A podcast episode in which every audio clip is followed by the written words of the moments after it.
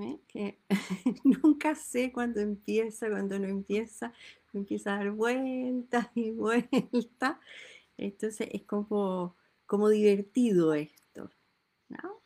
Y vamos a ver qué está pasando. Y yo creo que ya estamos al aire, así que quiero darles la bienvenida a todas en este jueves un poco curioso, porque por lo menos aquí en mi casa han habido unos truenos, sale el sol, unas nubes negras.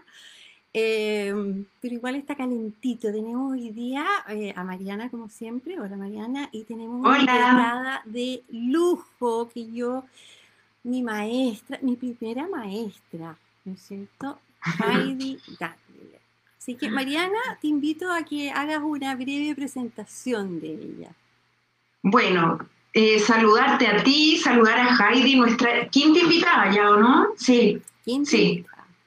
Quinta, hoy que hemos avanzado, que ha pasado el tiempo, así que bueno, toda la gente que nos está viendo, que inviten a otros y, se sumen a esta entretenida conversación sobre la cocina, la cocina para el alma, para abrir, es, como la llavecita para abrir el alma, y ahí Heidi nos va a contar un poco más. Heidi eh, vive, ella tiene, su, su, madre es chilena, su padre es suizo, y eh, ella llega, ella viaja, crece acá, eh, en otros países, después nos vamos a preguntar un poquito esa historia, y a fines de los años 80 regresa a Chile eh, como te... Va pues ella nos va a contar que... Parece que estamos con un poco de problemas de señal. Y... Mariana, estamos con un poco de problema de señal. Se hizo en Suiza.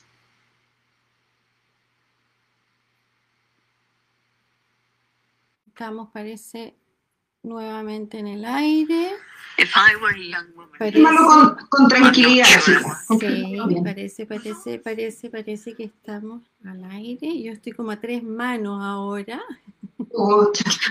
No, no importa. Ahora sí, ahora les pedimos miles disculpas. Yo creo que es esta tormenta eléctrica que tenemos. Ahora estamos nuevamente, em, ahora estamos nuevamente en vivo. Así que vamos. Ya, ya nos está contando Heidi sobre sus inicios en la comida vegetariana. Algo así, ¿no? Sí, Les estaba contando que yo empecé por una necesidad, porque estaba depre, pero depre, muy depre. Y, como que no le veía mucho sentido a, nada de lo que había para adelante. Estaba en Suiza viviendo y en, en algún momento un jefe que tuve que fue maravilloso, que era vegetariano y era el dueño de una tienda antroposófica en Zurich. Y yo estuve trabajando ahí y él me dijo, oye, ¿por qué no pruebas a hacerte vegetariana? Seguro que va a ayudar a tu estado anímico. Yo estaba yendo a un psiquiatra y me había medicado. Y, y yo le dije, mm, ¿qué tendrá que ver la comida con mi estado anímico? Eso es como nuevo. Recién ahora uno, uno, como que le hace sentido. Ahora, pero, no, pero esto hace, hace, 40 años atrás, más o menos 35 años atrás por ahí. Eh, no, pues era raro. Y, y él me dijo, te voy a regalar unos, unos tickets para que almuerces en un restaurante que había allá que era muy, muy conocido en Zurich, que era creo que el único restaurante vegetariano en Zurich y era excelente. Estaba muy cerca del colegio, del colegio Steiner, del colegio antroposófico, porque ahí era mucha gente vegetariana. Bueno, y fui y descubrí una, pero, o sea, me, me conquistó lo rico que era, era exquisito. Yo nunca había sido muy comedora de carne, muy poco. De chica yo mañoseaba con la carne, con, pero comía pescado, pollo, qué sé yo. Pero era, no era una persona así carnívora, digamos. Y, pero cuando probé esa comida en el restaurante ah, ¿ah? aluciné, aluciné, dije, esto es maravilloso. Y empecé a probar. Y al cabo de dos meses de no comer nada de carne, de repente me empecé a sentir, o sea, empecé de verdad a ver una lucecita. A ver una lucecita importante. ¿Qué, sentiste? ¿Como más, más liviana? Menos enrollada? ¿Qué, qué, Sentí, que mis pensamientos eran menos oscuros, porque antes estaban, oscuros. Sentí que mis pensamientos estaban más, más fáciles de transformarse también, de que tenía yo más poder sobre mis pensamientos, no eran solo mis pensamientos manejándome a mí. y además que me empecé a sentir como, como con menos rabia. O sea, el cuento la rabia del oh. resentimiento empezó a desaparecer bastante y, fue súper rico y tomé la decisión de irme a vivir a Barcelona. Eh, justamente porque en esa época en Suiza estábamos pasando por una etapa de muy mal clima, tuve seis meses sin ver el sol. No, es pésimo. Sí, era, era mucho, así que dije, voy a vivir a Barcelona. Y me fui a vivir a Barcelona en una pequeña comunidad entre suizos y chilenos todos. Y resulta que ahí, como son las energías, ¿no? Todos eran vegetarianos. Y yo me había hecho vegetariana. Entonces cocinábamos entre todos y era rico y hacíamos el pan, hacíamos el yogurt, hacíamos el kuchen, hacíamos empanadas chilenas para acordar los, los que teníamos vínculo con Chile empanadas, pero las hacíamos integrales y las hacíamos con tofu y champiñones en vez de con carne. Y ahí empezó una aventura de verdad de descubrimiento de, de mí misma, que yo creo que es la parte más importante porque empecé a ponerle atención en todo aquello que me nutre, ¿no? No solamente la comida, porque la comida fue el punto de entrada, pero de ahí me llevó a todo lo que me nutre, o sea, las conversaciones, la gente con la que me juntaba, la, todo, la chatarra que había comido antes, había probado drogas. Oye, una, pregunta, Heidi, pero te vino como una necesidad así como de, como de limpieza, ¿no? Es como, una, como que tuvieras desintoxicado, sí. en, todo sentido. Totalmente. Pero a partir de la comida. Sí, me desintoxiqué totalmente, o sea, ahí vi la, vi la relación totalmente. Y, empecé a verme yo distinta, de pasar de una persona que, que no se quería, que estaba, estaba muy, había estado realmente mal y tenía, tenía razones poderosas, digamos, no era, no era una depresión endógena, sino que era una cosa exógena, con, razones palpables, eh, y no sabía cómo salir del sufrimiento que, sentía pero a través de la experiencia de alimentarme de otra manera, empecé a sentirme de otra manera. Empecé a ver que, que sí había cosas que valía la pena en la vida, qué sé yo. Y ahí empezó la aventura. Y como, mira, al principio cuando uno le quita la carne al menú, la cuestión, si no sabes mucho cocinar, es refome, pues, porque la gente normal come arroz con pollo, al día siguiente papas con pescado, al otro día hamburguesas con no sé qué. Le sacas la carne y te queda el carbohidrato y de repente una ensaladita. Entonces se vuelve aburrido y ahí dije, no, esto no puede ser así, hay que investigar. Y empecé a investigar, a inventar cosas, inventar, meterme en la comida así, probando un ingrediente con otro y viendo, oye, qué interesante esto. Y, además yo creo que yo genéticamente tenía un cuento con la cocina porque mi papá y, mis abuelos, pues, los ancestros suizos, digamos, cocinaban muy bien, muy, muy bien, pero cocinaban cocina como más francesa, ponte tú. Así que yo era cocina sin carne, pero tenía como el, el tema con el saborcito, con el aliñito, ya lo tenía lo tenía incorporado. ¿Te gustaba comer? ¿Te gustaba comer? O sea, te, Obvio, te gustaba. O sea, porque... ¿Te gusta? No, sí, sí, pues, sí si no lo habría hecho esta cocina para el alma. ¿De qué estamos hablando? Aquí las tres somos ibaritas, ¿no? O sea, sí, Sí, es divertido porque es como el arte, es como, es como cuando uno le pregunta a un artista, sí, pero ¿y cómo, cómo nace esto? Y, y uno ve cómo dibuja y mezcla la pintura, yo agarro un pincel y puedo dejar en, no sé, bueno, me, como ese, ese mono que es el Eche Homo, ese que arreglaron, ¿te acuerdas? El tipo que la cagó totalmente ya. Pero claro, la cocina a mí me pasa similar, guardando las proporciones, porque no he escrito un libro, tampoco hago recetas, en fin. Pero claro, para mí es como súper intuitivo también eso de recoger de la mezcla, es como que uno lo incorpora. Y tú, y tú lo empezaste a vivir entonces en esta comunidad y buscando qué, qué hacer, y, y, eso lo empezaste como eh, a incorporar un poco más en tu lado como profesional, así como en el oficio, en el hacer para ganar dinero, por ejemplo. ¿Cómo fue? No al principio, no para nada. A nivel, a nivel como personal, de la familia, de mi hijo, eh, que lo, lo, crié vegetariano, ahora come carne, pero olvídate, pero yo lo crié vegetariano. y, y entonces lo incorporé como con los míos. Después de vivir en, en España, yo me fui a vivir a Bolivia y cuando llegué a Bolivia, en esa época, yo creo que debo haber sido la única persona vegetariana, no sé, era, era como un bicho raro que en Bolivia se comía mucha carne pucheros chancho y cuestiones.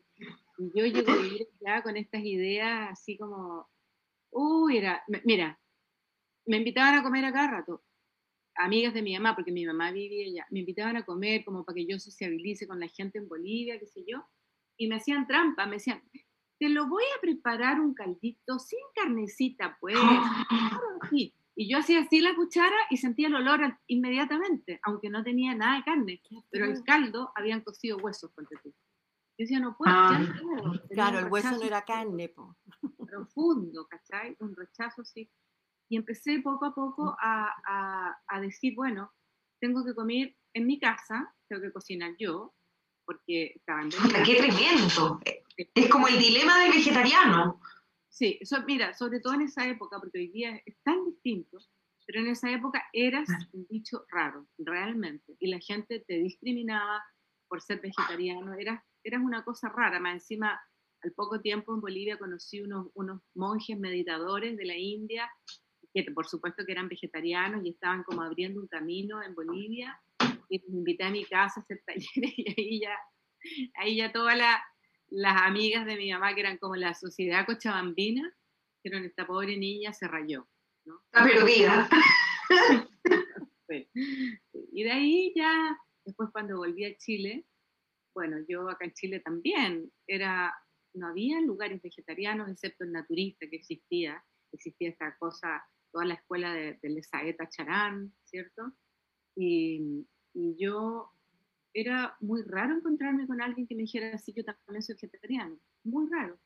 Y empecé a, como a seguir mi camino, ¿no? Y, creo que ahora me siento súper contenta de haberlo hecho, de haber seguido el camino, porque conozco a harta gente que se cambió de país o qué sé yo, o se fueron a vivir a un lugar donde era difícil ser vegetariano y lo dejaron. Ah. Y, y, para mí es no entra en, cuestionamiento dejarlo, porque ya estoy tan acostumbrada que creo que la carne no la digeriría, no creo que podría digerir. Oye, Heidi, una, una pregunta, porque, eh, por ejemplo, mi hija, que a los 14, ya tiene 23, se hizo vegetariana, pero una vegetariana con conveniencia. Igual le he visto comer algunas cositas, un asadito escondida, he visto, pero ella me, me, dice que lo suyo no es por la... A ella le, le, gusta la carne, pero muchos jóvenes dicen que es por el tema como del, del trato al animal, o sea, los pollos encerrados en estas especies como de laboratorio, la carne, o sea, la, muerte de los animales brutal, eh, la alimentación también de los animales, entonces como en el fondo como una especie de protesta. Em, como que, que o sea, es, es, bueno, es importante y que bueno y tiene beneficios finalmente. Pero, pero lo otro... ¿Cómo? Que hay muchos jóvenes ahora en ese camino por, con esas razones y que también es una de mis, una de mis razones, ¿cierto? Porque amo los animales, amo los animales y... Heidi, yo creo que estás tapando, creo que estás tapando el, micrófono. ¿Yo tapando el micrófono? No sé. ¿Pusiste algo ahí? Nada. Ah, ponlo, Más, ponlo más fuerte. Pelito más fuerte. Sí, se escuchó bajo los momentos. Bueno, aprovecho de decirte que la paz Vascuñal, la paz que estuvo en Miravalle, dice, Heidi, qué lindo verte, estás guapísima. Ay, qué tierna, gracias. Así que aproveché este lapsus. Gracias. Eh, bueno, lo que les decía, que el, el, tema del maltrato animal, yo cuando me empecé a meter en este tema y empecé a hacer clases de cocina, porque vi que era una necesidad y además que me encanta, empecé a informarme mucho de el maltrato animal y a ver videos Uf, pero Te, juro, que hay un video que, se llama A carne es fraca en portugués. Eh, lo hicieron en Brasil. Y, te juro que la primera vez que yo lo vi, yo así, pero me ahogaba de llorar porque decía, no puedo creer tanta, tanta crueldad, tanta crueldad. Y ese video fue filmado en un... ¿Aló? ¿Ahí? Sí, estamos atentos escuchándote. Oye, fue filmado en un matadero, en un matadero de, vacas en, Brasil y una, un rancho, o sea, estas cuestiones donde crían un criadero de aves también. Y fueron filmados escondidos, porque en general no dejan filmar, porque lo que uno ve adentro es duro.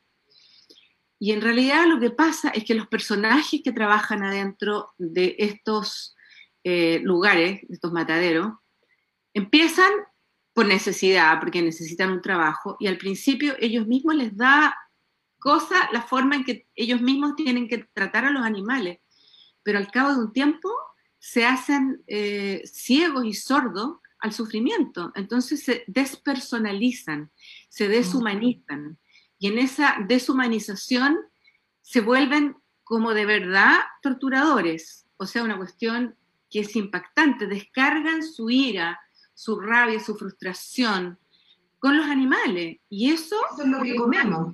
Sí, pues esa carne llena de esa energía después llega al plato toda disfrazadita, con plástico, con unas bandejitas blancas, no sé qué. Entonces, igual es duro, ¿cierto?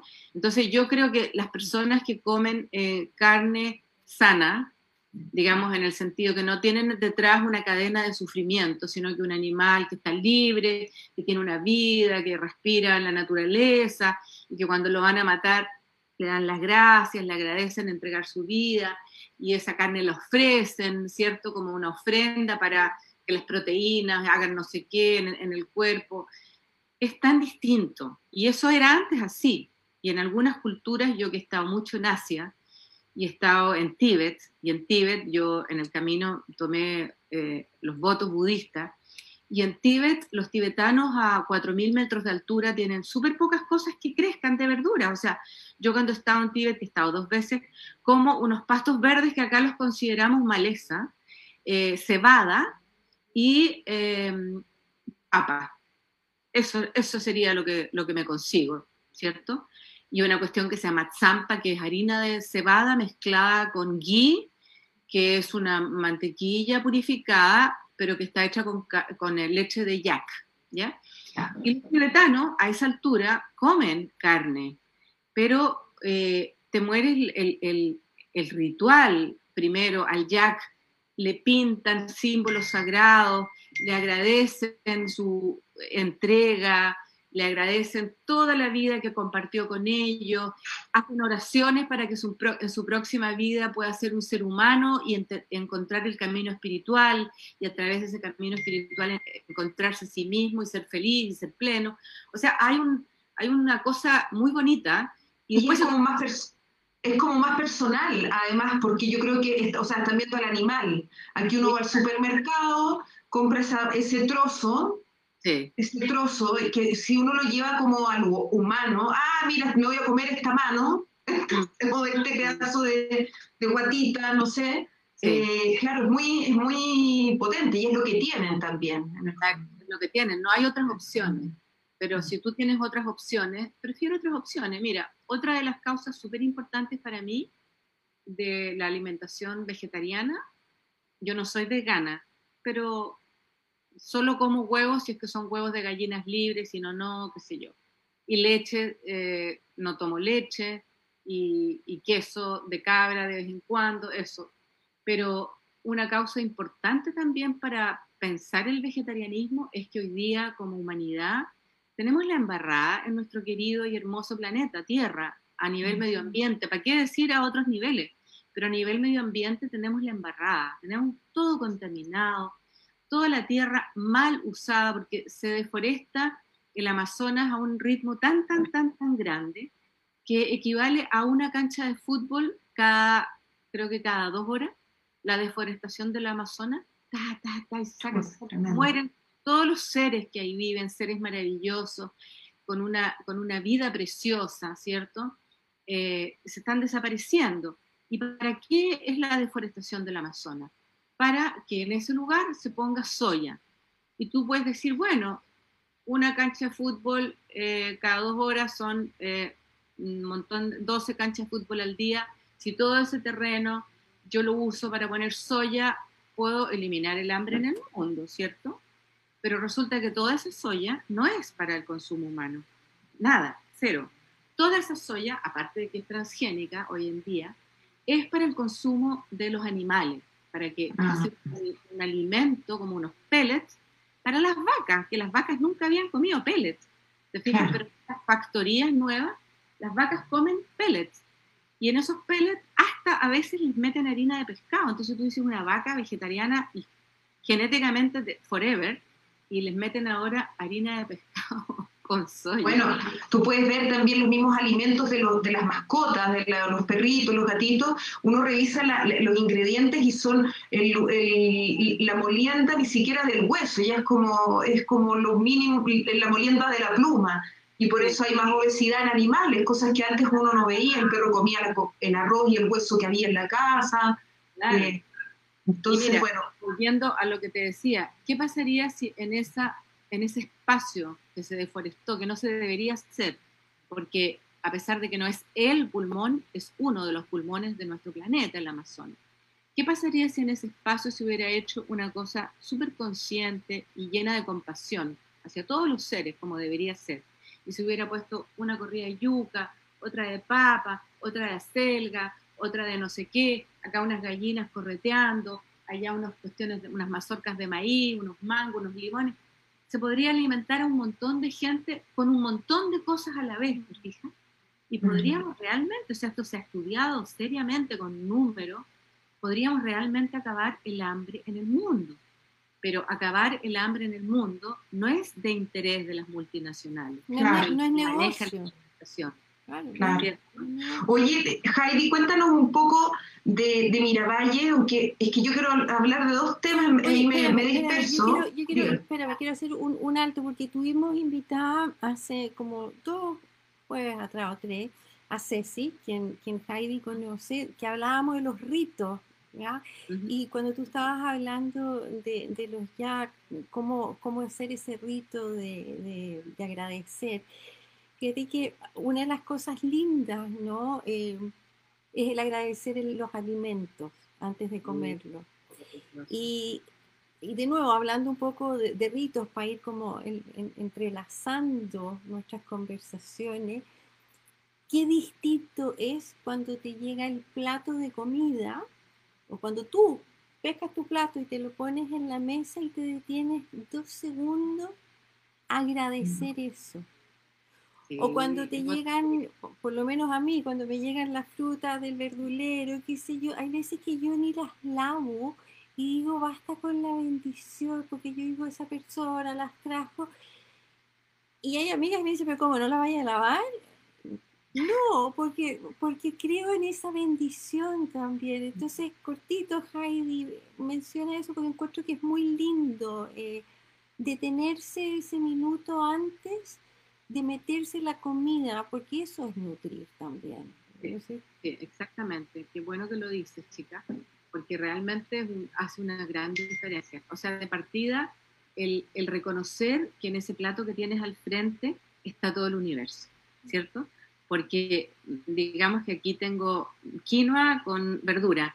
Esa quinoa está ahí porque alguien la plantó, alguien la regó, participó el sol, participó el aire, participó el agua, la tierra, por supuesto, los nutrientes que había en la tierra, que eran los ancestros de la tierra, participaron en esa quinoa y participó la persona que la envasó, la persona que la vendió, que la llevó al supermercado, al mercado, donde sea. O sea, hay una cadena, una cadena de energía preciosa, una cadena de vida, de amor, que está puesta en eso que yo tengo al frente y las verduras, todo lo que el ciclo que han vivido. Además la magia, imagínate la magia de, una, de una semillita de una manzana, que todos conocemos el tamaño de la semilla de una manzana.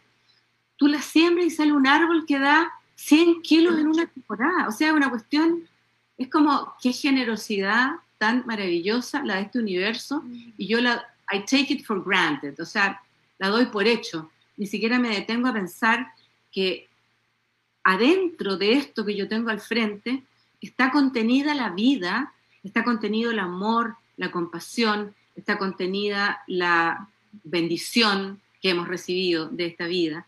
Y por lo tanto el compromiso que tenemos también de cuidarla, de cuidar la vida, porque es un milagro que podamos comer todos los días un plato, aparte de que hay, sabemos que de los creo que somos 7.500 millones de habitantes hoy día, y hay un, porcentaje cuyo número no, no, recuerdo ahora, si alguien lo sabe, altísimo de personas que no pueden llevarse un plato de comida diariamente a su mesa, porque no tienen. Entonces, es, es, o sea, es maravilloso. Y nosotros tenemos en exceso, pues vamos al supermercado llenamos y tenemos cosas de todas partes del mundo y no nos detenemos a ver lo que hay detrás de todo eso.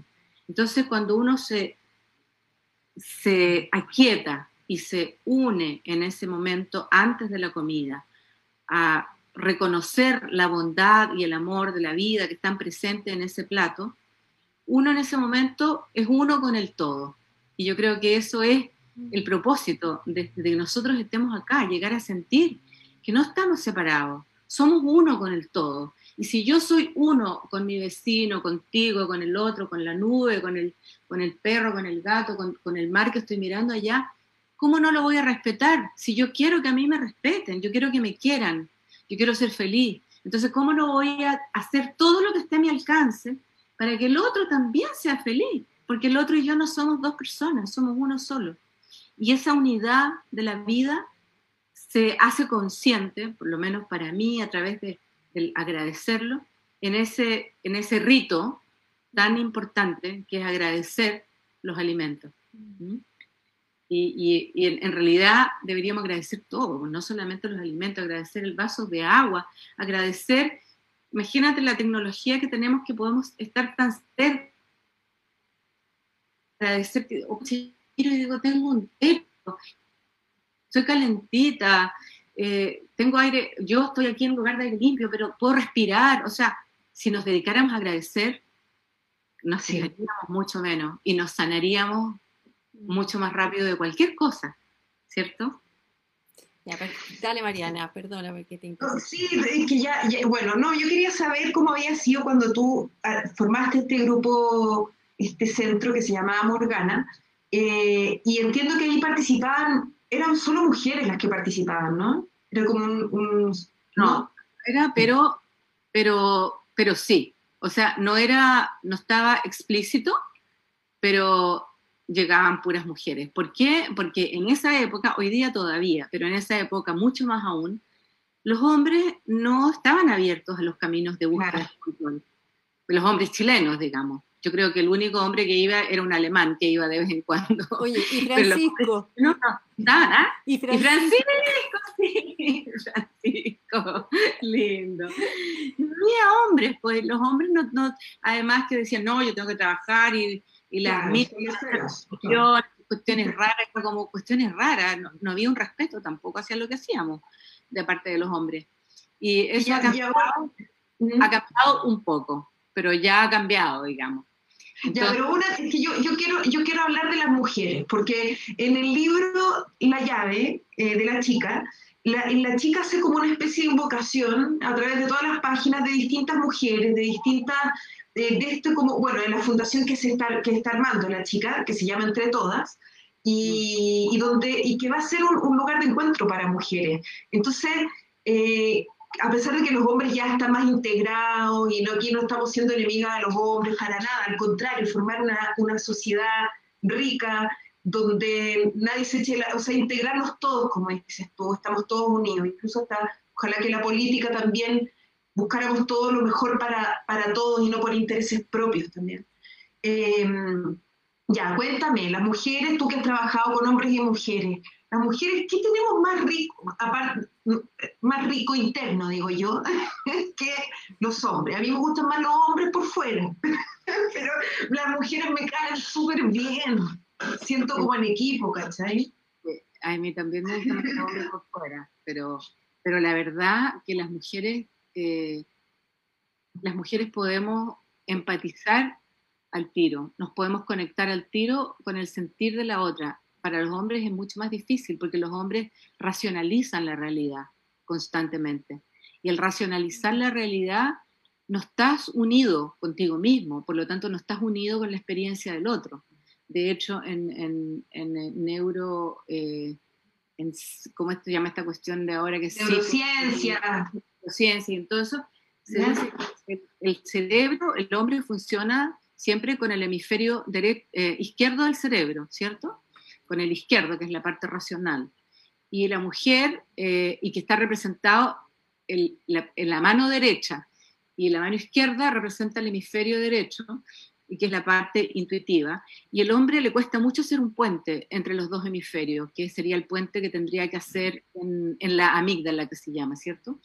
Entonces, al hombre le cuesta mucho más hacer el puente desde el hemisferio que él usa más, que es el racional, hacia el intuitivo, que a la mujer hacer el puente desde el intuitivo, que es el que más usa, hacia el racional.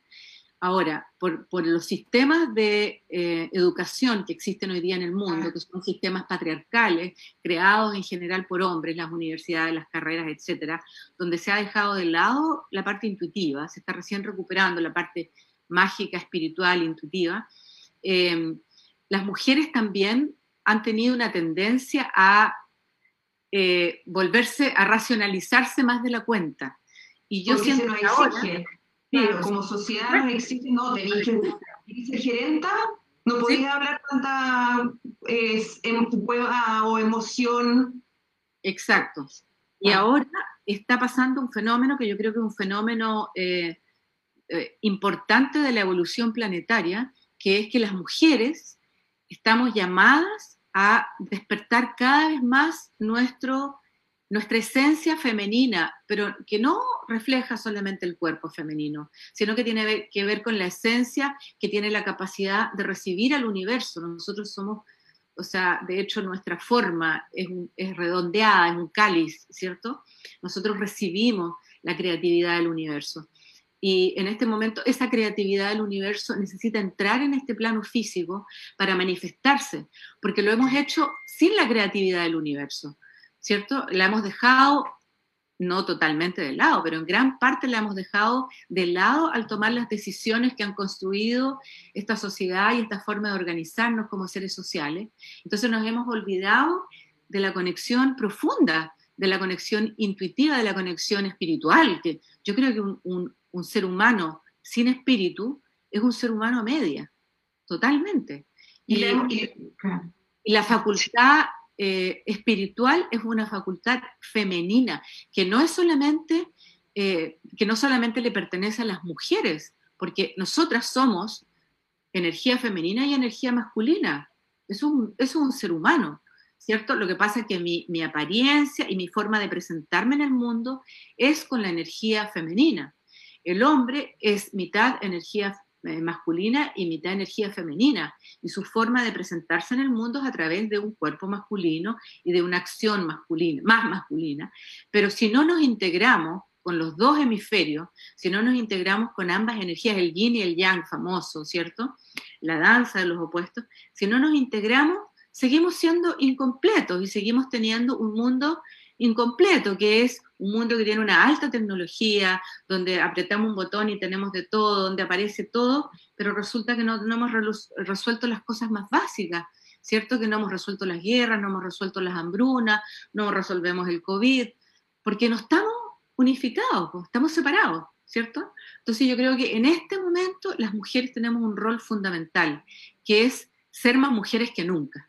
O sea, toda nuestra energía femenina para afuera toda, toda, toda, toda, con toda nuestra intuición, con nuestra sabiduría ancestral, porque la mujer es la que da a luz, imagínate lo poderoso que es generar otra vida dentro de tu cuerpo, dejar que las células se reproduzcan y que un alma viva dentro de tu cuerpo, y sentir eso, lo que a uno le va pasando en esos nueve meses, ¿cierto?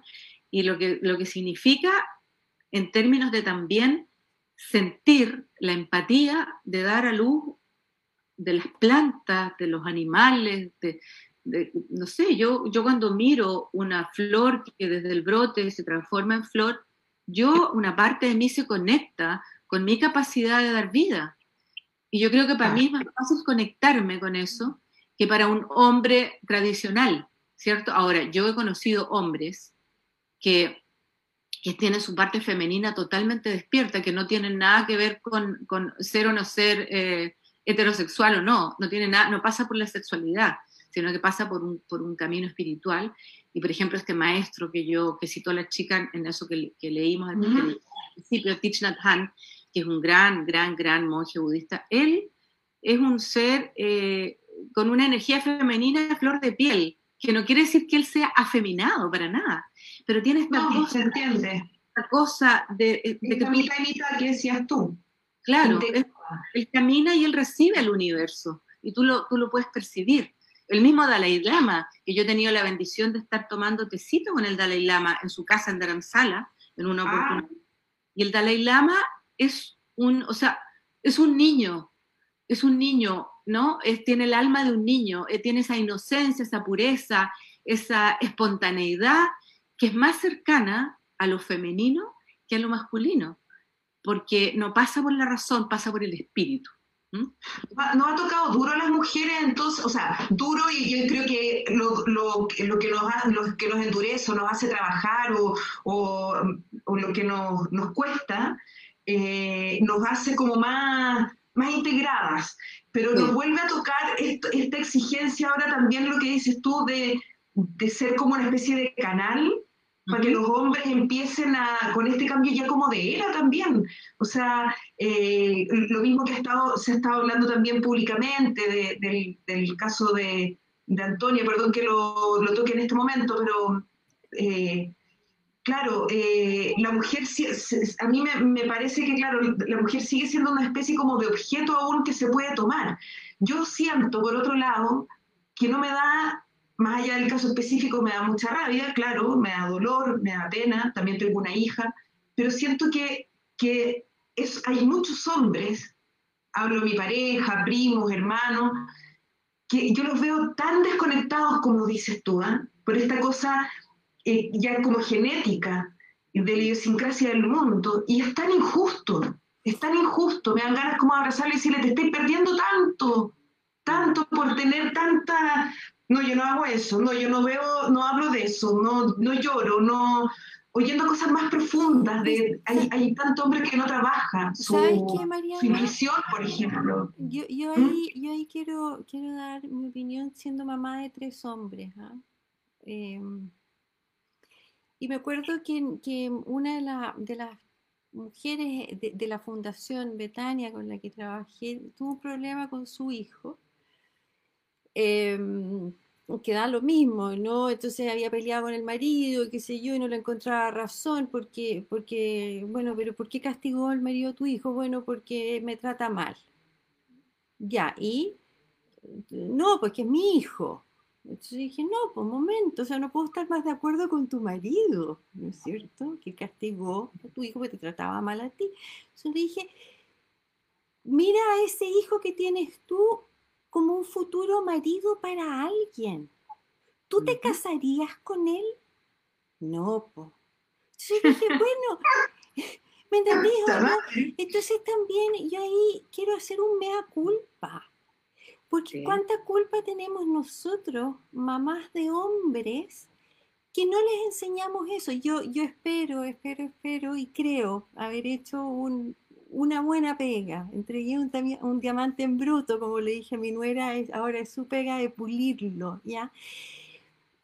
Pero ¿dónde está nuestra responsabilidad como mamás ahí, de esos hombres, ¿no es cierto? Porque pensamos que son hijos, pero no pensamos que van a ser futuros maridos, como las mamás de niñitas que tampoco piensan que van a ser futuras señoras, sino que son mujeres nomás, ¿me entendí?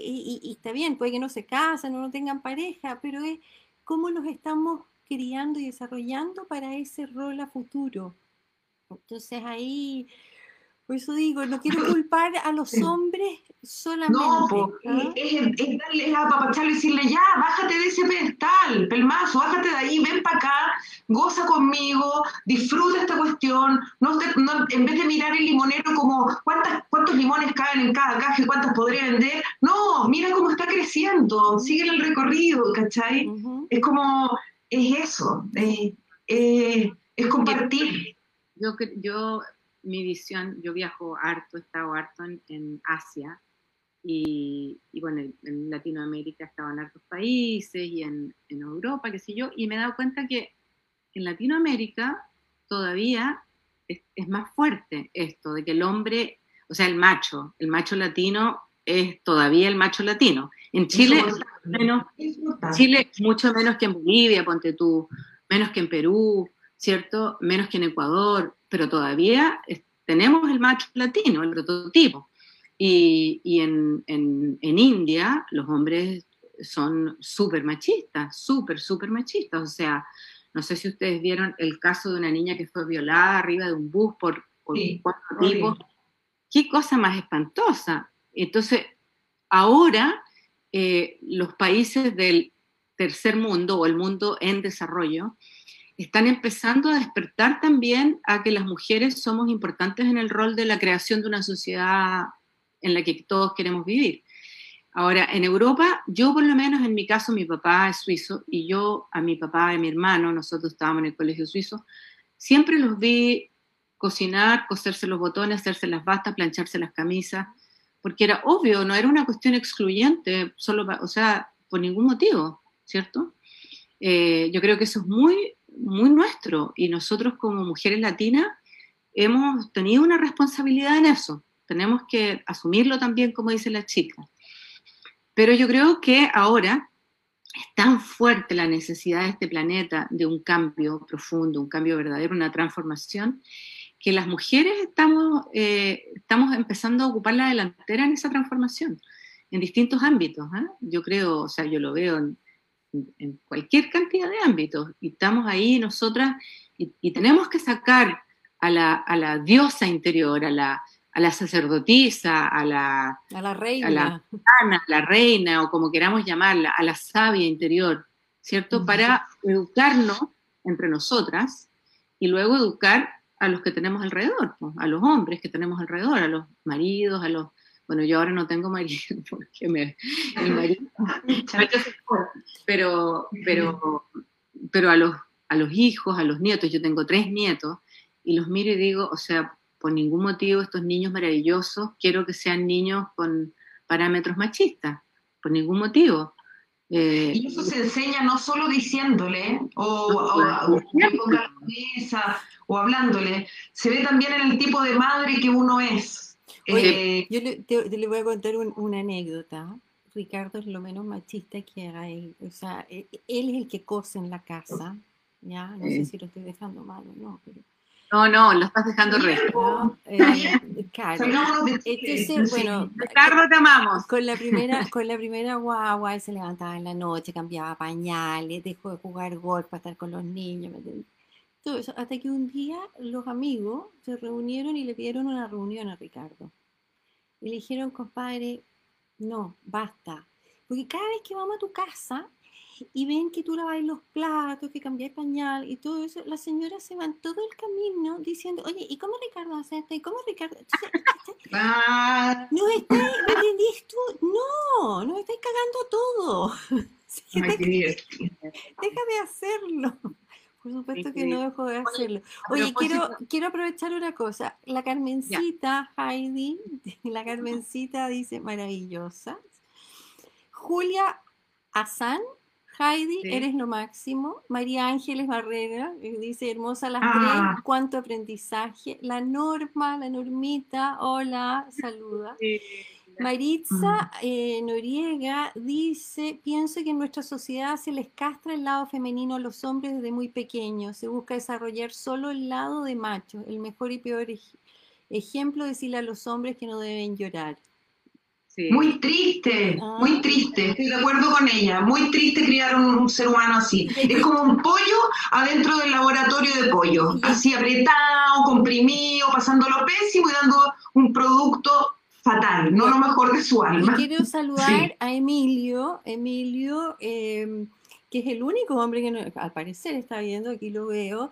Quiero decirle que Emilio es increíble, es de lo, o sea, todos los hombres deberían seguir a Emilio como ejemplo. Es exquisito, un papá a todo terreno, eh, cocina, productor, tiene una, agencia de producción, su señora es eh, médico, eh, así que no, increíble, así que gracias Emilio. Saludos. Bien por Emilio. Paz Bascuñán dice, comparto con Mariana, siento que es tiempo que ellos deben empezar a hacer su pega. Nosotras ya hemos hecho bastante, porque somos nosotros las que debemos guiarlo. Confío en que ellos lo lograrán.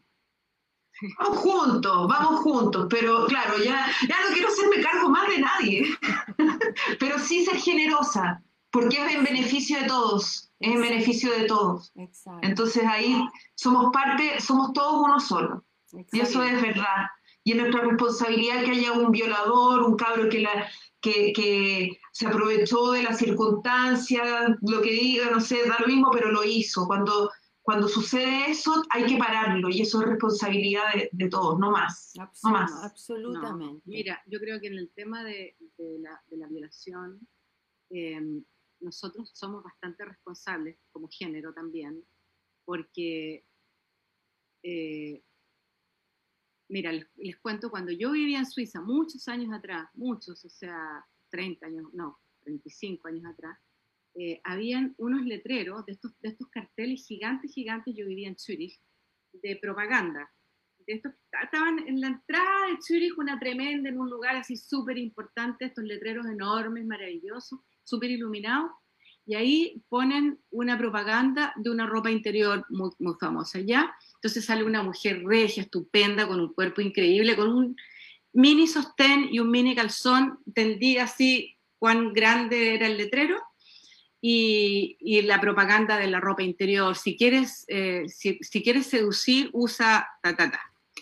Y a los dos días de aparecer ese letrero, que aparecieron varios en Zurich, pero yo veía todos los días en el tranvía, veía ese, eh, las mujeres de un grupo, eh, un grupo feminista que había fuerte en Zurich en esa época, pusieron encima del letrero, pusieron unas bandas eran exactamente iguales a las que hay en el mercado, en el supermercado donde venden la carne. Eran unas bandas que tenían rojo con blanco y decía carne de primera o carne de segundo corte o carne de no sé qué. Y estas mujeres hicieron una igual, decía carne de primera y lo pusieron encima de los letreros grandes. Y salió en todos los medios en Suiza que qué pasó este ataque terrible que hicieron las mujeres feministas en Zurich y en otras ciudades con esta propaganda que apareció.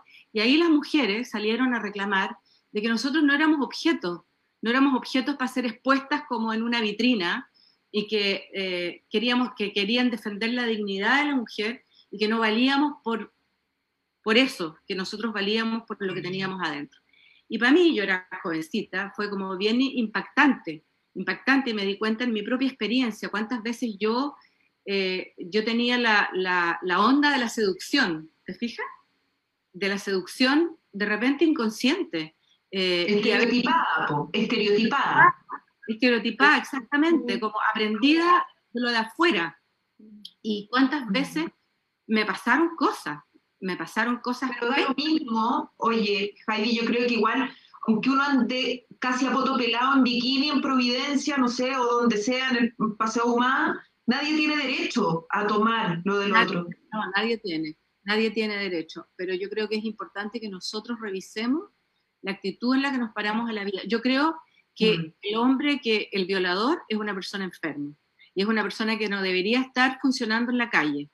Yo estuve en la cárcel con un monje budista que lo llevé a la cárcel de Colina para dar una charla a los presos y había un tipo que, que ayudaba y que estaba súper decente vestido, y yo le pregunté a los gendarmes, oiga, ¿y él, eh, por qué este gendarme no usa la ropa, de, por qué no está con los presos, o, por qué no usa la ropa que usan ustedes? Me dice, no, si él es un interno, ¿y por qué está acá? Porque ha violado cuatro veces, y lo vuelven a soltar. Y, y lo vuelven a soltar. Entonces, yo decía, pero ¿cómo es posible un tipo que ha violado cuatro mujeres de distintas edades que lo dejen, este, esta persona está enferma, la única forma que no lo vuelva a hacer es que le corten cierta parte de las manos. Ahí te preguntas, ¿quién, es el que tiene que aprender? ¿El juez que lo, que lo soltó o porque él ya no va a aprender? Él no va a cambiar, esa es su forma. Entonces, bueno, como sociedad tenemos que cambiar. por eso al punto al que voy, que nosotros somos, somos un todo. Por lo tanto, lo que le duele a una parte me duele a mí. ¿Te fijas? Mientras yo no despierte en mí esa capacidad de, ser compasiva, no voy a poder cambiar el mundo. Por eso yo estoy, quiero que, que, la fundación, que se acabe esta cuarentena y que la fundación entre todas ya tenga su casa y lleguemos todas, todas, porque todas somos una y entre todas vamos a aprender lo que nos enseñó hoy día Heidi, lo que nos ha enseñado Cecilia, la Ali, la Yolanda, lo que nos van a enseñar tantas mujeres y, y yo antes de, antes de ir, como no sé cómo estamos de tiempo, chica, pero bueno, espérame, espérame, quiero decir, con esto de la fundación que vamos a tener como una sucursal, ¿no es cierto?, en Laguna, donde Heidi en dos segundos, en dos segundos nos va a contar qué está haciendo ella en Laguna, porque es Maravilloso. Antes Soledad Payne dice, las felicito a las tres por este gran tema. La sensibilidad de las mujeres es maravillosa y poderosa. Así que Heidi, tienes tres minutos. Ya, bueno, muchas de ustedes ya saben, yo tuve que desarmar mi proyecto de Miravalle porque me separé en diciembre. Vengo saliendo de un proceso muy, muy duro, muy doloroso porque yo no quería separarme. Eh, y hombre, hombre, el hombre no, no supo conversar, prefirió, prefirió cortar que conversar.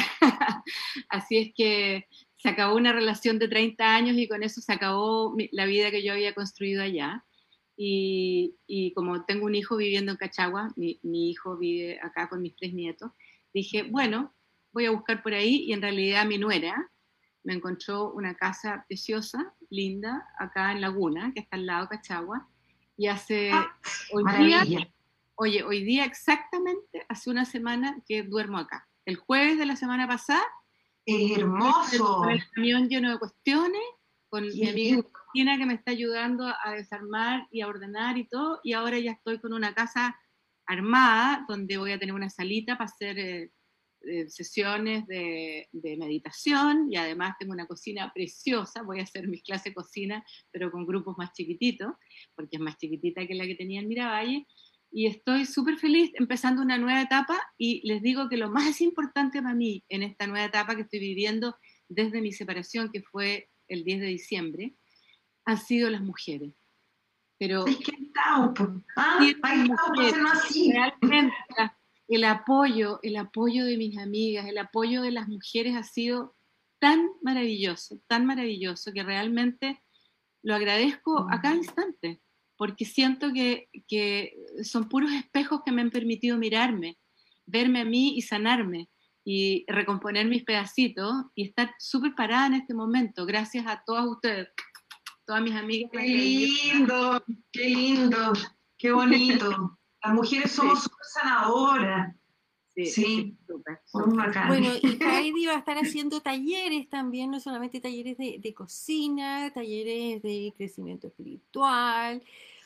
Quiero decir que seca para el tarot también, ¿ah? Pero está así como que no le digan a ella, no le digan a ella. Em, las meditaciones con la Heidi, bueno, las que hemos estado, las que hemos pasado por sus distintos centros, sabemos lo que son.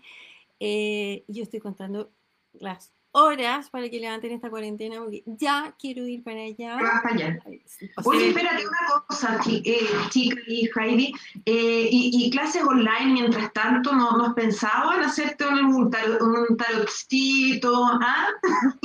una cocinita, así? Paso a paso. Acabo, de acabo de instalarme en el nuevo espacio, pero lo, era las dos cosas, así que ya, obligada a contarnos para seguir apapachándote aquí desde... Ya no hay límites, no hay límites. Bueno, todas todas estas conversaciones quedan, quedan puestas en, el, en la página del libro www.lasllavesdelachica.cl y bajo la conversación de Heidi va a estar su contacto para que la puedan contactar.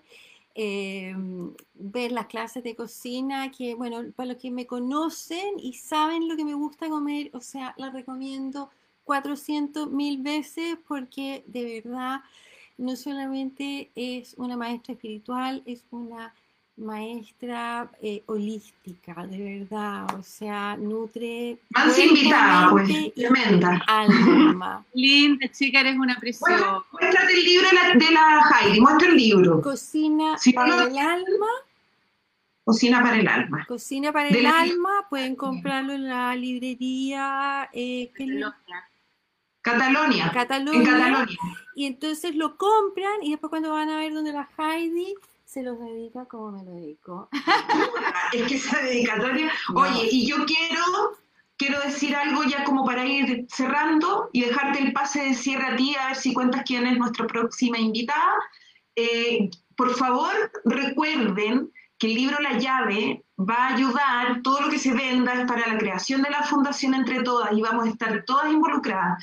Y como decía nuestra invitada hoy, todos somos uno. Así que cómprenlo, es un libro diferente, con una mirada distinta, una mirada alegre, una mirada unificadora.